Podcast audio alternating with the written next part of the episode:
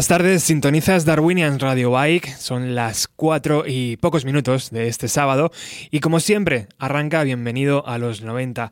En junio de este año 2017, Eddie Vedder fue el primero de los invitados ilustres al nuevo canal de radio dedicado a los Beatles de la emisora Sirius XM.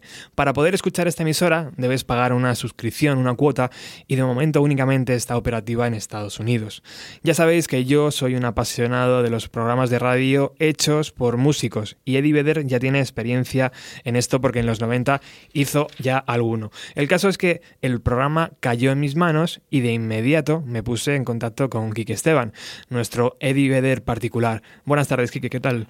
Hola, buenas tardes. Oye, primero, muchísimas gracias por haberte metido entre pecho y espalda el curro que vamos a, escuchar hoy. ¿Eres consciente de que vas a hacer historia en la radio española? no sé si, historia, pero desde luego ha sido un placer difícil de describir. Eh, escuchar con detenimiento lo que dice Eddie, ya lo vais a, vais a oír, y, y tratar de traduciroslo. Bueno, Eddie Vedder y los Beatles, los Beatles y Eddie Vedder parece un plan bastante bueno para esta tarde, ¿no? Increíble, vamos, mejor imposible. ¿Qué, es, qué se siente? ¿Qué se siente? ¿Cuál es la experiencia de meterte en la piel del gran Eddie Vedder, Quique? Eh, bueno, la verdad es que ya me gustaría a mí en su piel, pero desde luego es un gustazo oírle hablar de música, es un gustazo eh, a un tío con lo que lleva a la espalda, o sea, es un gigante de la historia de la música, pero es increíble la humildad con la que habla y a su vez eh, te das cuenta de, lo fan que es de la música y cómo lo transmite, cómo acaba haciéndote ver que a él le pasan cosas que a todos los que nos gusta la música nos han pasado, cómo la música se convierte en uno de sus sentidos eh, más potentes, le hace recordar cosas, le transporta a sitios. Bueno, es, una delicia oírle hablar eh, con esa naturalidad y esa humildad de, de, en este caso, de los Beatles y también de sus propias experiencias con algunas de las estrellas más gigantes de la historia de la música, como los propios Beatles, o, luego lo veréis otros, otros muchos más.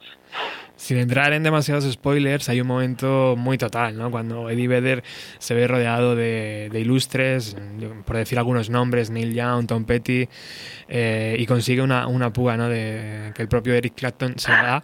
Entonces, donde se encuentra Eddie Vedder, eh, esa púa va rodando de mano en mano y acaba en George Harrison, que le devuelve una totalmente diferente, ¿no? Con el, con, el nombre de Nelson Wilbury, que era el, alias del propio George. Y claro, Eddie Vedder dice, joder, qué flipada, ¿no? Exacto, es, brutal esa anécdota. ¿eh? Y el hombre la cuenta pues como si fuera un niño que estaba ahí eh, en, ese corro de, señoras mayores. Tengo que decir eh, si me permites, yo que yo que crecí en los 90 como tú, pero que estuve un poco ajeno a todo el movimiento de los 90 y al grunge y tal, el primer contacto que tuve eh, con Eddie Vedder fue precisamente en, ese disco, en, el disco del, 30 aniversario de Bob Dylan, ese homenaje del que él habla en esa anécdota que tú acabas de contar. Y de repente eh, escuché esa versión de Masters of War que hizo Eddie Vedder con, Mike McCready en acústico, que es una auténtica bestialidad de, versión, y me quedé absolutamente flipado con la, con la voz. Y recuerdo haberle escrito a un amigo, es la mejor voz eh, que he escuchado en el rock and roll en mi vida la verdad es que lo sigo pensando. Entonces, fue escuchar esa anécdota para mí fue como cerrar un círculo de, 25 años de largo eh, en torno a la figura de Eddie Vedder, que ahora es uno de mis, de mis héroes. Absolutamente. ¿Ha sido fácil eh, llevar al castellano algunos chascarrillos, algunos comentarios eh, de la cultura americana, de esa cultura que tiene Eddie Vedder? Bueno, la verdad es que se le, se le entiende bien, no sé si son ya tantos años siguiéndole tan de cerca eh, bueno, lo de ser fácil o no, no lo sé. alguien que sepa realmente traducir tendrá que decirlo al final si está razonablemente traducido. Yo creo que más o menos lo que él querría decir eh, lo he conseguido lo he conseguido resumir. A ver qué os parece a vosotros. Antes he dicho tarde de sábado y realmente es tarde de domingo. Domingo eh, ya la, costumbre de hacer el programa los sábados es lo que pasa. eres consciente, te lo he dicho antes, eres consciente que nadie en España ha hecho algo así, Quique, que, que ni Radio 3, ni M80, ni Rock FM ni los 40, ni ninguna emisora ha hecho un programa así. O sea, es que... el otro día me lo dijiste y, me, quedé muy parado, me hizo pensar y, me lleva a lo que te he dicho tantas veces y sabes qué pienso de lo que haces en, tus programas o la gente de la que te rodeas, que al final es hacer eh, cosas verdaderamente interesantes, verdaderamente importantes fuera de los circuitos eh, del mainstream de la radio que, falta hace. Y ojalá tuvierais más, más audiencia y más, y más acceso a, la mayoría de la gente. Bueno, Kiki Esteban, muchísimas gracias por estas jornadas, este tiempo. Eh, seguirás siendo nuestro Eddie Vedder particular y, te seguiremos llamando para varios programas. Pues será un placer. Muchísimas gracias a ti por, el, por la oportunidad y enhorabuena. Bueno, pues vamos ahora sí a escuchar este programa que está dentro del canal de los Beatles, que solo se puede escuchar en Estados Unidos, y que es el propio Eddie Vedder hablando de sus canciones favoritas de los Beatles, recordando un montón de anécdotas y que vais a pasar un rato genial. Adelante. The Beatles Channel on Sirius XM. Fellow fans take control to share their favourites from the Fab Four. This is a hand selected playlist from Pearl Jam's Eddie Vedder. Hello, hi. Hola, ¿qué tal? ¿Cómo estáis? Uh, Ed Vedder from Soy. Ed Vedder desde Seattle. Talk about Beatles. Me han pedido que hable sobre los Beatles. Será un placer, un honor y una alegría. Mm, es una oportunidad única poderme sumergir en su música y será un gusto poder compartir mis pensamientos con todos vosotros. Sé que todos tenemos una conexión a través de esta banda que cambió nuestras vidas. Voy a ir al grano con su música y para hacerlo solo quiero mencionar el enorme abanico que cubrieron. Pensarlo desde Helter Skelter a Yellow Submarine, desde Obladi Oblada a Day in the Life desde Hey Jude hasta Across the Universe, el enorme campo que recorrieron como músicos, como compositores, parece no tener parangón. Así que eso que consiguieron desde el punto de vista musical a lo largo y ancho del universo, ahí es donde vamos a empezar.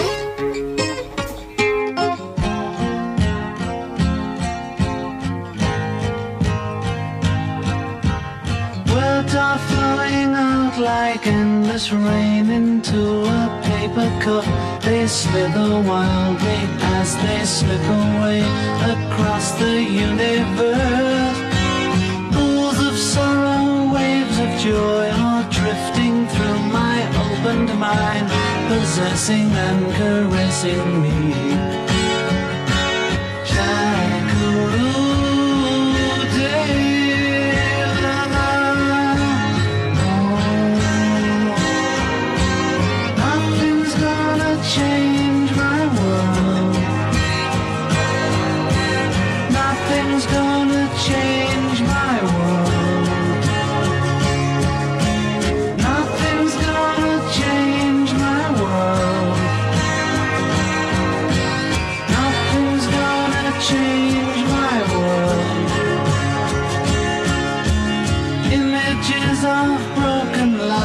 flesh dance before me like a million eyes. They call me on and on across the universe. Floats me under like a restless wind inside a letterbox. They tumble blindly as they make their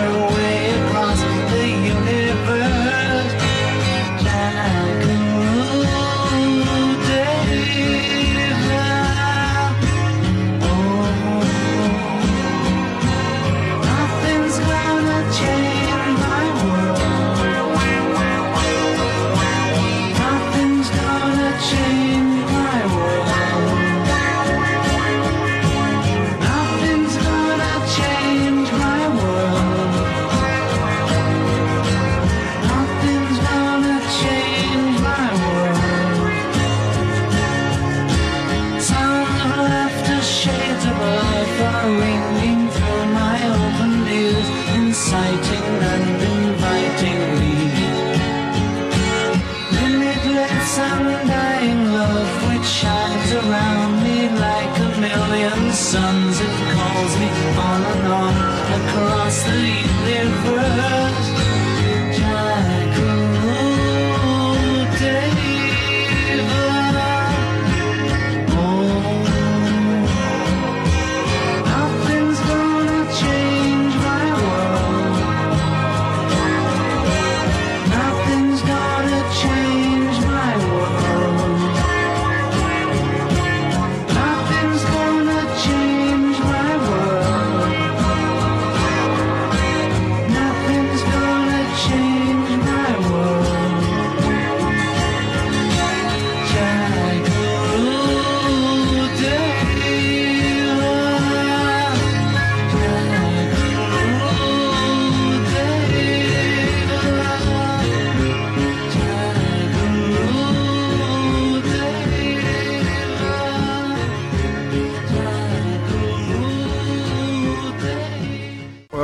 Vale, Across the Universe, una de las canciones de John Lennon.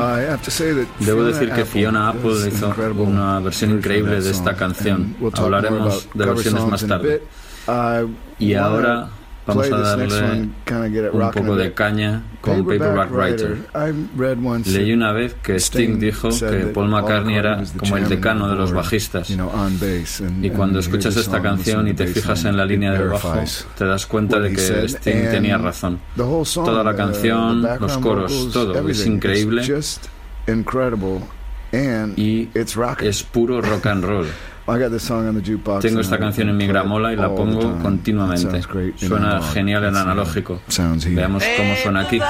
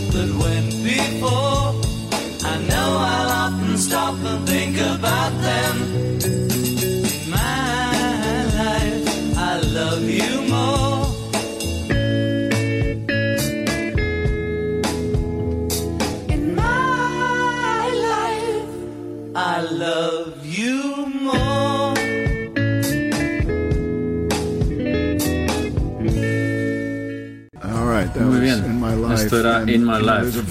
Ya sabes que hay una versión de Keith Moon en su disco en solitario Both Sides of the Moon. El disco en solitario de Keith Moon, el batería de los Who, en el que no toca la batería.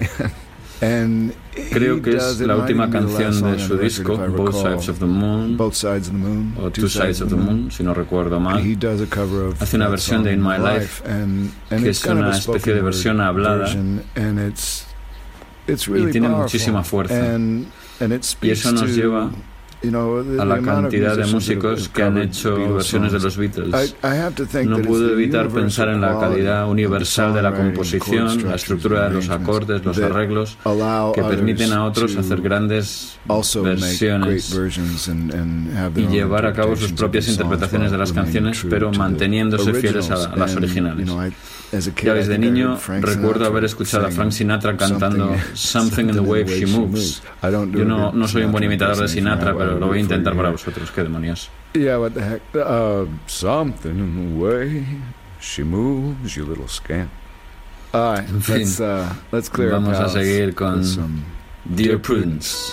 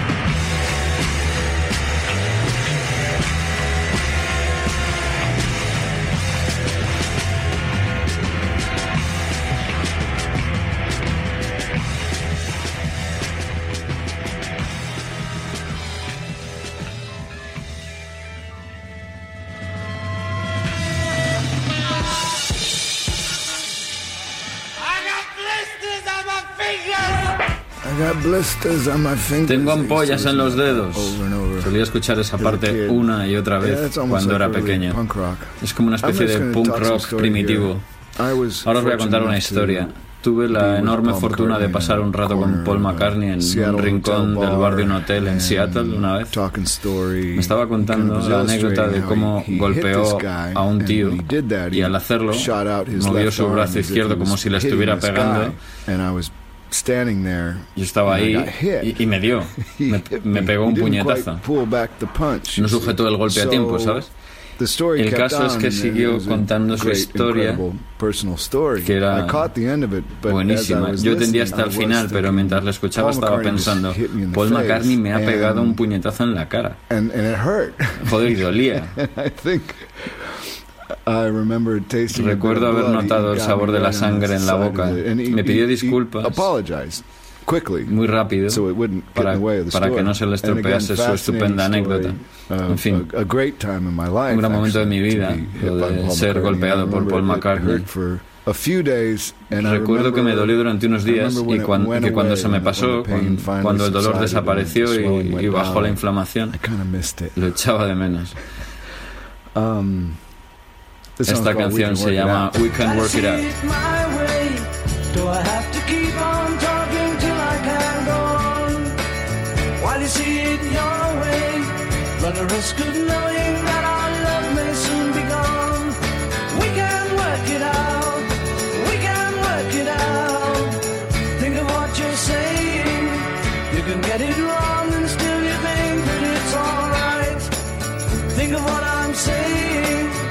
Can work it out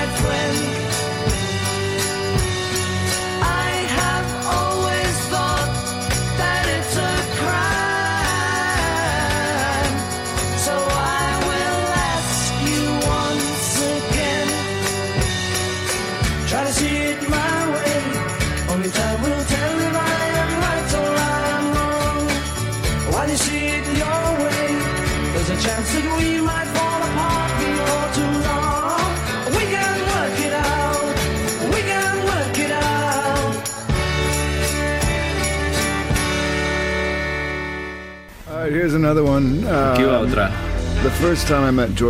El día que conocí a George uh, Harrison fue de hecho el mismo día que conocí a Neil Young.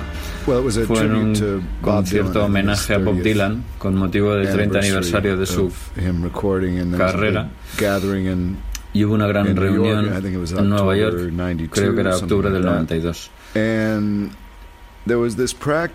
Estábamos en una pequeña zona de, ensayo, um, acabamos de tocar nuestra pequeña colaboración y entonces entraron todos estos tíos. Estaba en la esquina um, observando, hablando con Jim Keltner, el gran baterista, uh, charlando con él al fondo detrás de una batería. Cuando entraron de pronto tíos como George Harrison, Neil Young, Tom Petty, Roger McQueen y muchos más.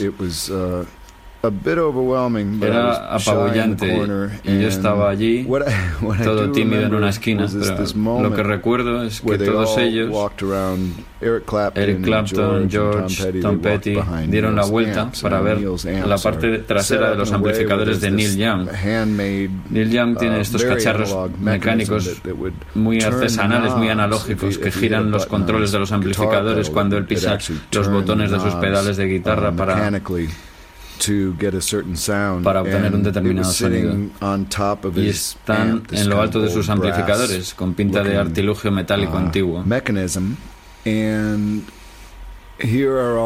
Y allí estaban todos estos tíos, Tom, Eric, George, y Bob tratando de comprender cómo funcionaba aquel mecanismo. Lo miraban con atención, pero no se atrevían a tocarlo. Uh, pero George puso la mano sobre uno de ellos y estaba muy caliente.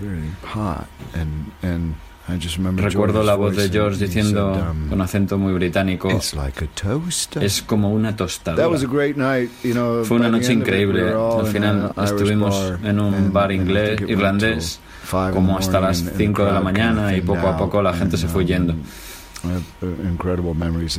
Tengo grandes recuerdos de aquella noche. Pero antes, cuando todavía había mucha gente, nos pusieron algo de picar y tal. Y de alguna manera acabé consiguiendo unas púas de Eric Clapton en las que ponía Bob Fest, Madison Square Garden. Eric es un tío encantador, muy majo y, me dio esas púas. Por algún motivo le presté una a Tom Petty y fue pasando de mano en mano hasta llegar a George Harrison. Cuando George me la devolvió, era una púa diferente. Era una suya en la que ponía Nelson Wilbury. Qué pasada. Como tenía más púas de Clapton, no me pareció mal el, truco. Así que vamos a poner una canción de George. Cuando revivo esos increíbles recuerdos de hace 25 años, voy a citar un verso de la canción de Bob Dylan que estaban precisamente ensayando todos esos tipos aquel día. Era mucho más viejo entonces. Ahora soy mucho más joven.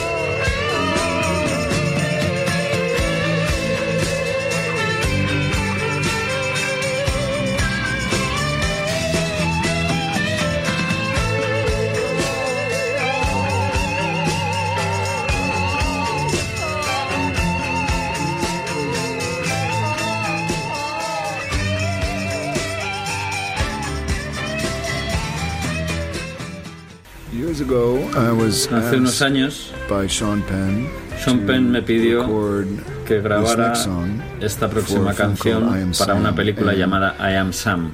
Y en el proceso me topé con un poco de lo que podríamos llamar arqueología de la música. Explico. Grabé una maqueta en mi casa con una grabadora de cuatro pistas y con pocos instrumentos. Por aquel entonces vivía en un pequeño apartamento. Y nada más grabarla, partí hacia Los Ángeles para grabarla. Tenía unas pocas horas de estudio reservadas para grabar y estaba intentando evitar llamar a otros músicos. Así que pensé que yo podría hacerlo como en la maqueta y tocar yo todos los instrumentos. Ni siquiera tiene percusión. Y ver a dónde me llevaba todo aquello. Y así lo hice, pero lo que entendí que era imprescindible para hacer una buena versión definitiva es la parte de trompa al final final de You've Got to Hide Your Love Away. Y entendí que iba a, tener que pedir ayuda porque puedo apañarme las a, duras penas con el bajo, pero la trompa. Pero al grabar la maqueta tenía que poner algo en esa, en esa parte para ocupar el espacio de la parte de trompa. Así que lo que hice fue coger la armónica. Pero lo flipante es que, y mira que no se me da muy allá la armónica, pero encajaba perfectamente.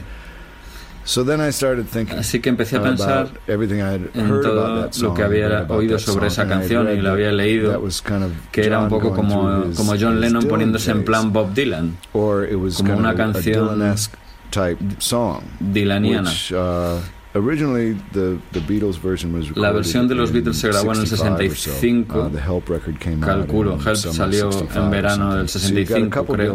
Y para entonces ya había un par de discos o tres de Dylan en el mercado. Uh, Así que You've Got to Hide Your Love Away suena un poco como The Times They Are Changing, que es del 64 las estrofas, los estribillos. Casi puedes oír a Bob Dylan cantando. Lo curioso es que cuando cogí la armónica y encajaba perfectamente en ese solo, que resulta que es para trompa, no pude evitar preguntarme si cuando la grabaron era inicialmente un solo escrito para la armónica. y si al final decidieron, o, George Martin, su productor, pensó, vamos a hacer algo un poco distinto, vamos a evitar sonar como Bob Dylan. Es mi teoría.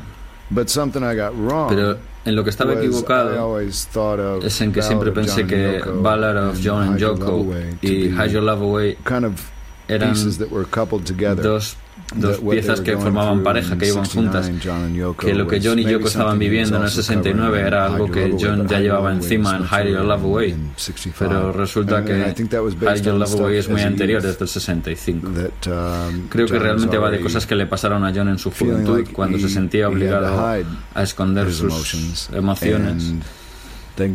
Gracias a Dios encontró la composición musical y pudo uh, vivir sus sentimientos y comunicarlos a través de la música como hizo para todos nosotros durante toda su vida. Um, Así que lo que quiero decir es gracias John. Here I stand, head in hand, turn my face to the wall. If she's gone, I can't go on. Feeling two foot small. Everywhere people stare, each and every day. I can see them laugh at me, and I hear them say,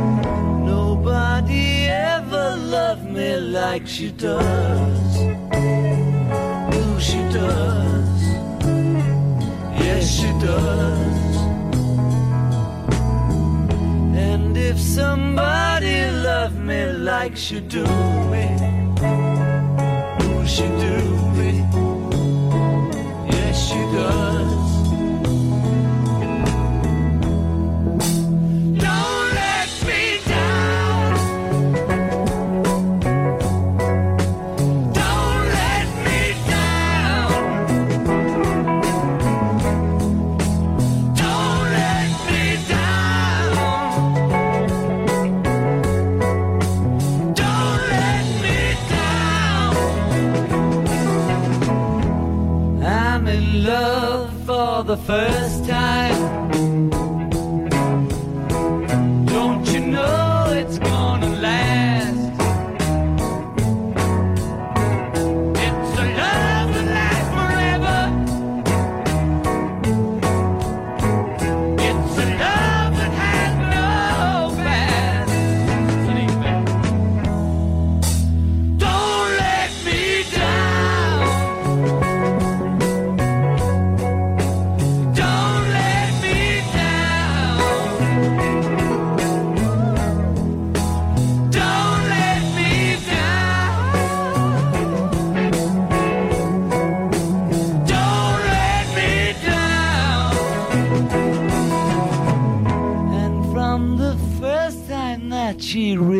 Done me, ooh, she done me, she done me good.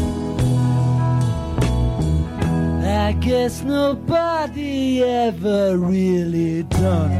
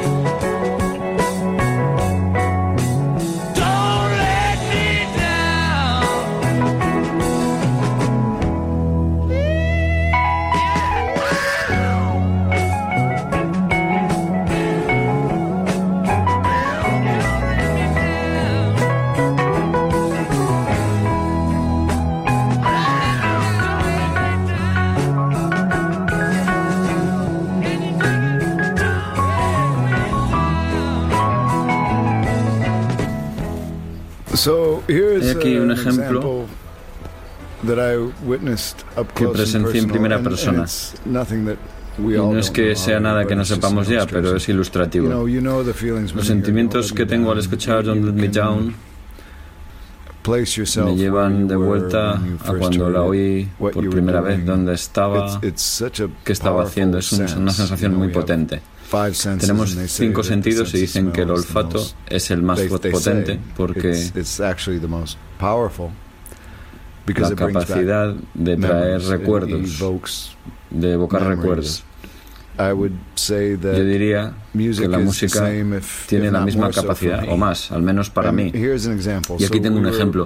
Estábamos tocando en el festival anual de, de Bridge School y Paul McCartney estaba en el cartel. Había una prueba de sonido el día del concierto. Estaba Elvis Costello, si no recuerdo mal puede que Elton John tocase aquel año y también Paul. Era la prueba de sonido Sería la una más o menos. Y Paul se subió al escenario. Y al hacerlo, de una forma sutil pero absolutamente evidente, todos los trabajadores, la gente del backstage, los del catering, los técnicos de luz, todos se tomaron un descanso a la vez en el momento en que Paul se subió al escenario. Y desde detrás de las pantallas espiaban a través de las rendijas. para ver el escenario sin ser vistos. Lo que Paul tocó fue Lady Madonna él solo. Yo estaba detrás de una mesa de mezclas en un lateral y tuve una reacción emocional brutal.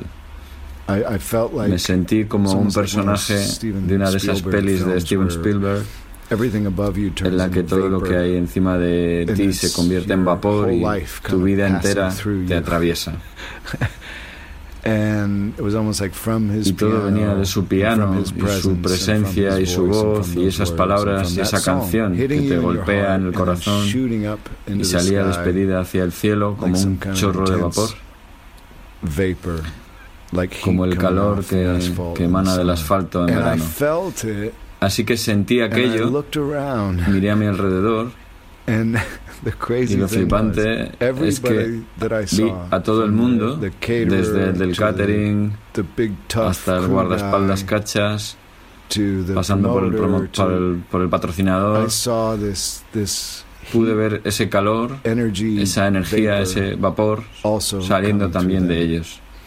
La canción era Lady Madonna y todo el mundo estaba feliz viviendo su momentazo, su propia energía, su fuerza, su aventura. Um, todo por culpa de este hombre y por culpa de oírle cantar aquella canción. Fue increíble presenciar algo así. Y más aún cuando media hora después, cuando estábamos en el, en el buffet, entró y dijo, Hola, soy Paul.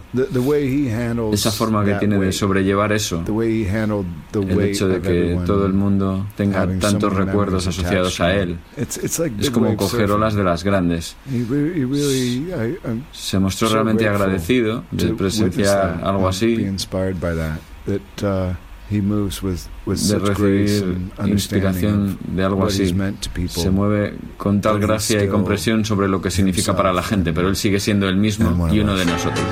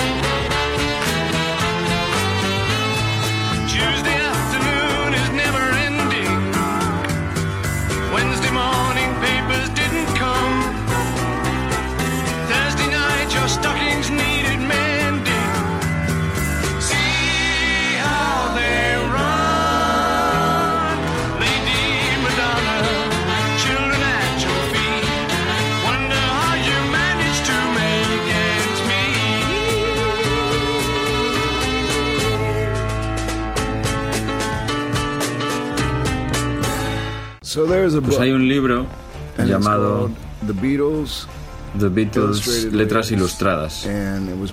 Salió en 1970. Creo que yo lo vi por primera vez por aquel entonces. Estaba en la habitación de mi tío John o um, quizá la de mi tío Freddy, no sé.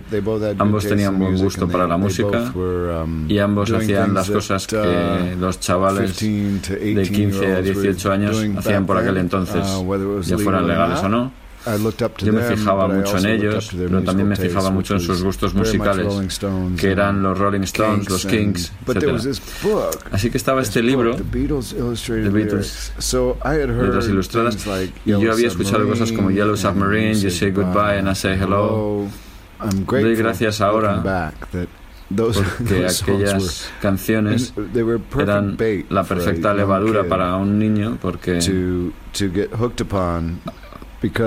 porque a continuación entras a otras como I Am the Walrus, Julia, Blackbird, Why Don't We Do It on the Road.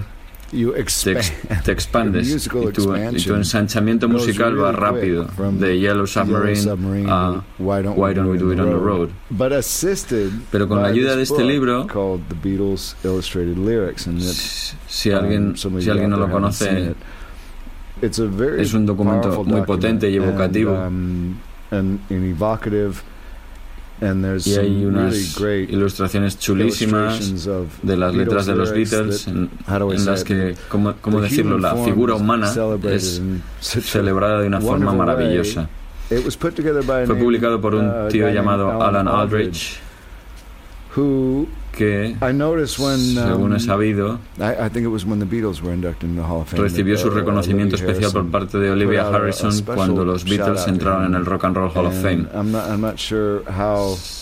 Se trata obviamente de un gran artista y reunió todas estas ilustraciones para acompañar las letras. Ya digo, en 1970 y tuvo una gran influencia en mí. Y una de las cosas que tenía además de las letras eran citas de los propios Beatles acerca del modo en el que escribieron las canciones o notas interesantes que me marcaron a una edad, a una edad tan joven, como por ejemplo que Yesterday se llamaba inicialmente Scrambled Eggs y que al final de Rain puede oírse uh, hablar al revés porque John llegó a casa tarde una noche y fue a escuchar la cinta de lo que habían grabado ese día y la puso al revés por accidente. y se quedó súper flipado y decía que era como el canto de un viejo indio. Creo que incluso pretendió sacar toda la canción con la voz al revés pero al final dejaron solo la parte final. Que dice como así.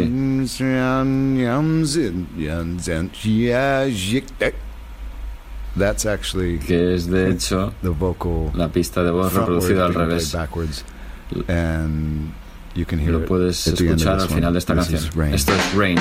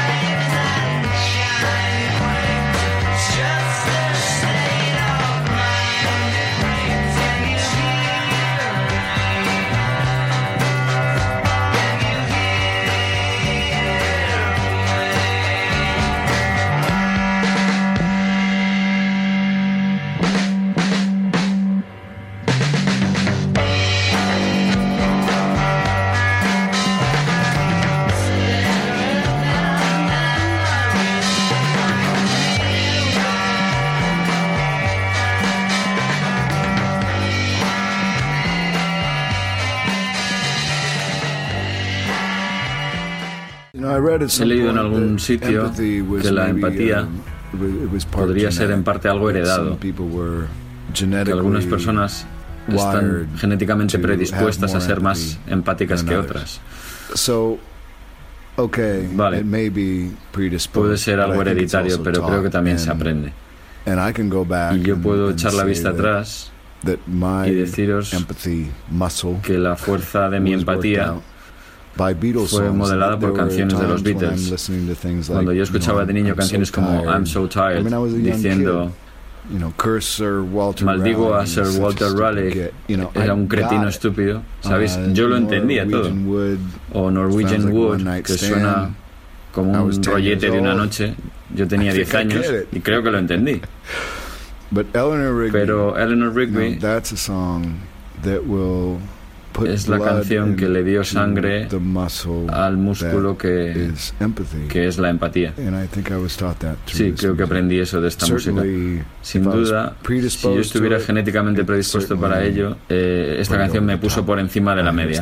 Aquí la tenéis.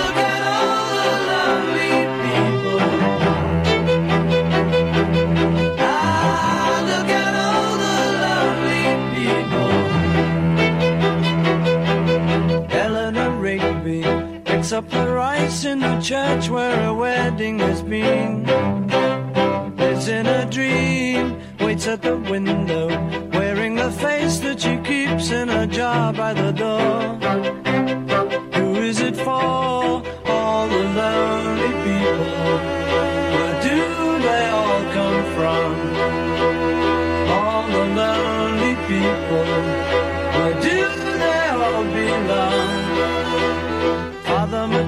Mackenzie, writing the words of a sermon that no one will hear. No one comes near, look at him working, darning his socks in the night when there's nobody there. What does he care? All the lonely people, where do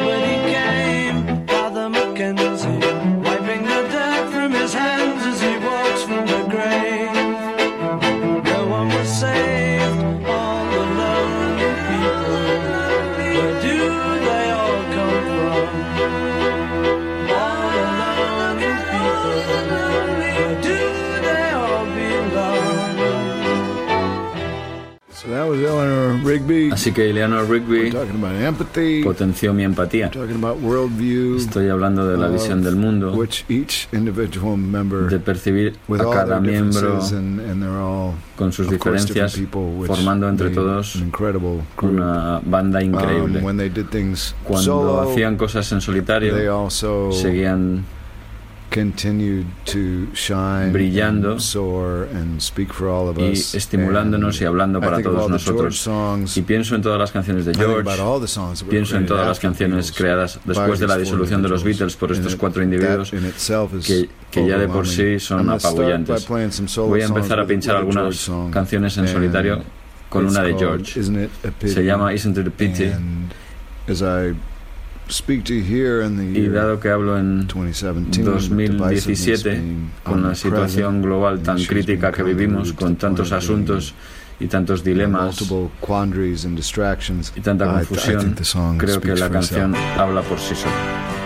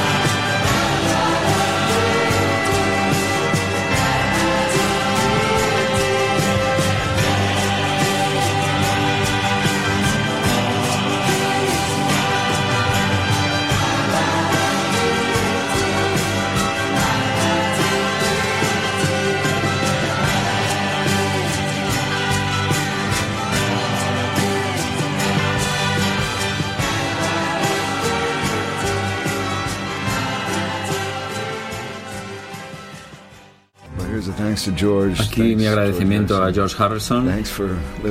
Gracias por vivir tu vida del modo en que lo has hecho por iluminar tu crecimiento allí donde todos hemos podido aprender de tu viaje. Y por encima de todo, bueno, uh, quizá no por encima de sus búsquedas espirituales, pero en algún lugar por ahí tenía una gran pasión y amor por el ukelele, que yo agradezco y aprecio profundamente. Podríamos hablar más sobre ello, pero voy a hablar sobre Ringo. Cuando me encontré con Ringo por primera vez fue en una situación en la que estaba solo Ringo, lo cual hizo que fuera una oportunidad de conocerle increíblemente perfecta.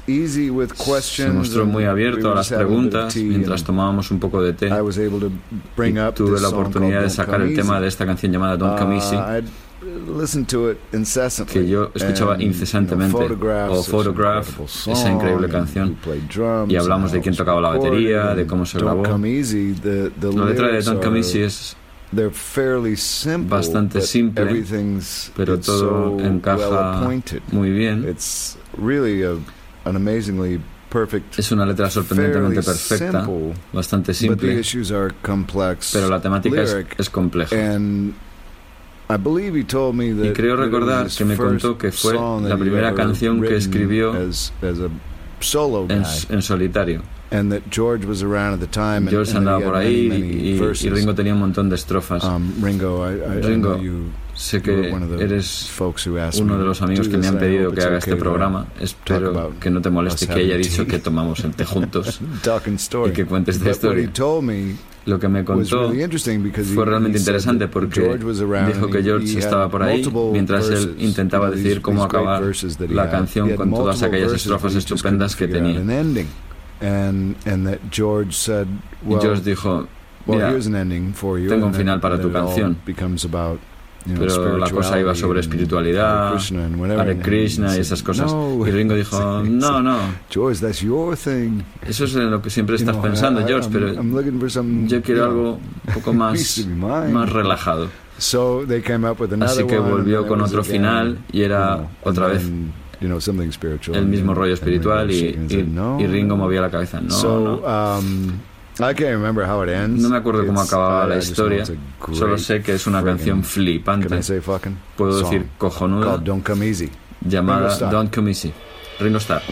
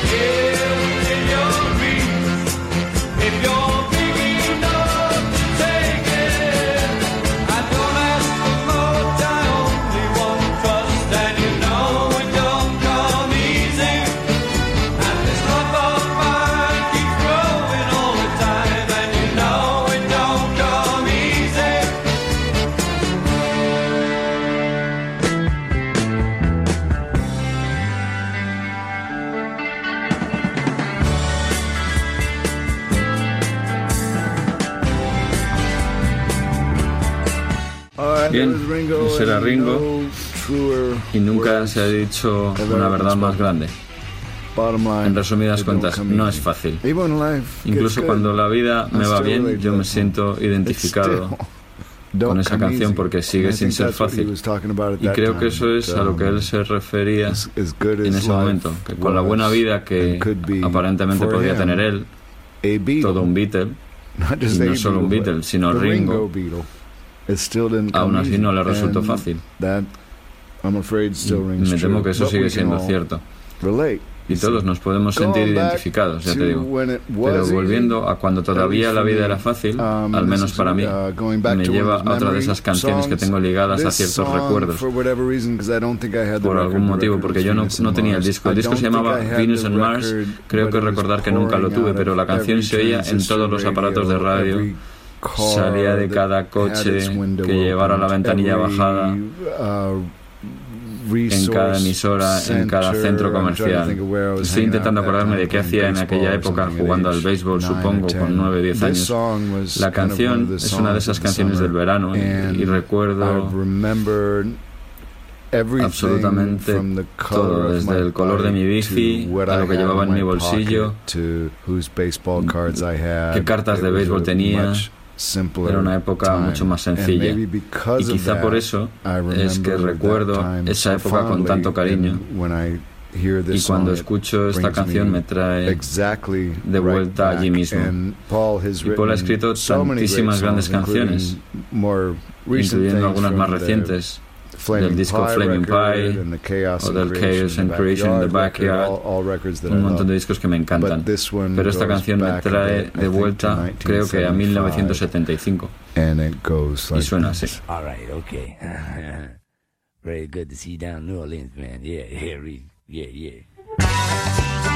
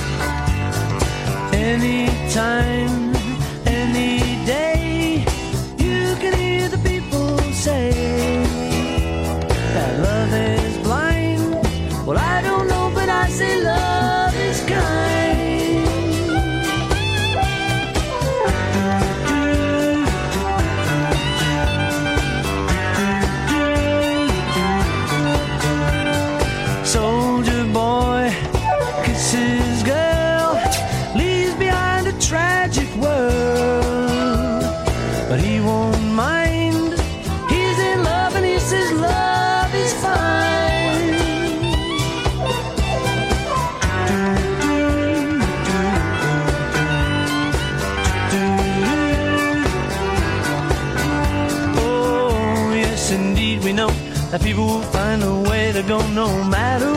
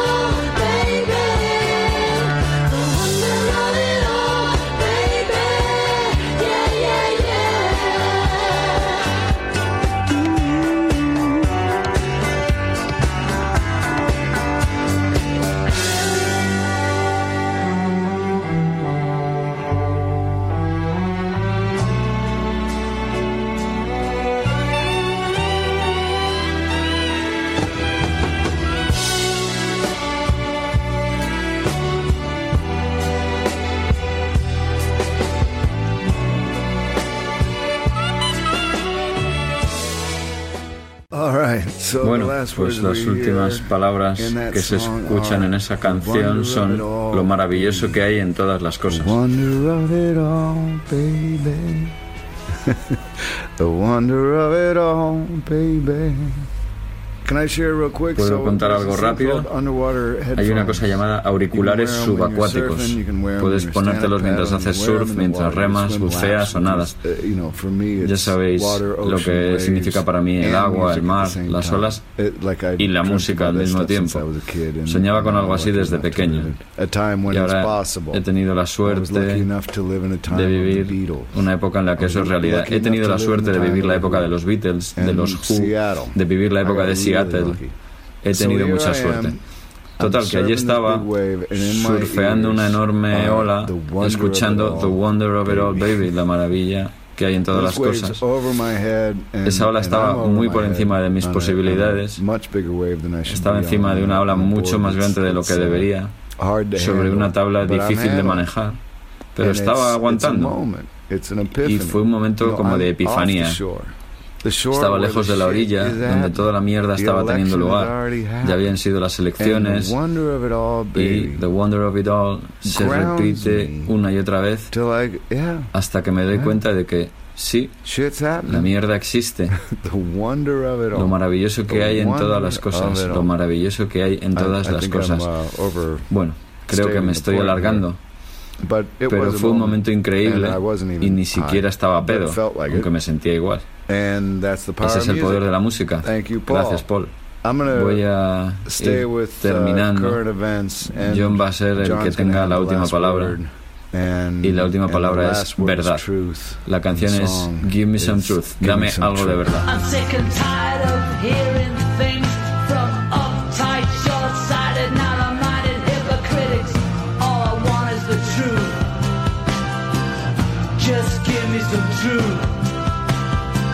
of how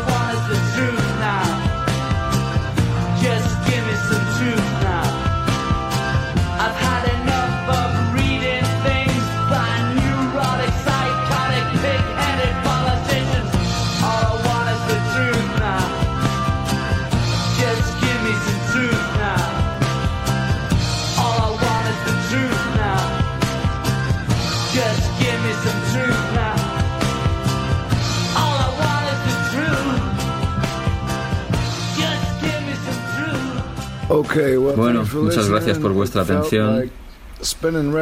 Me he sentido como si estuviese pinchando discos, contando historias, sacando vinilos en el salón.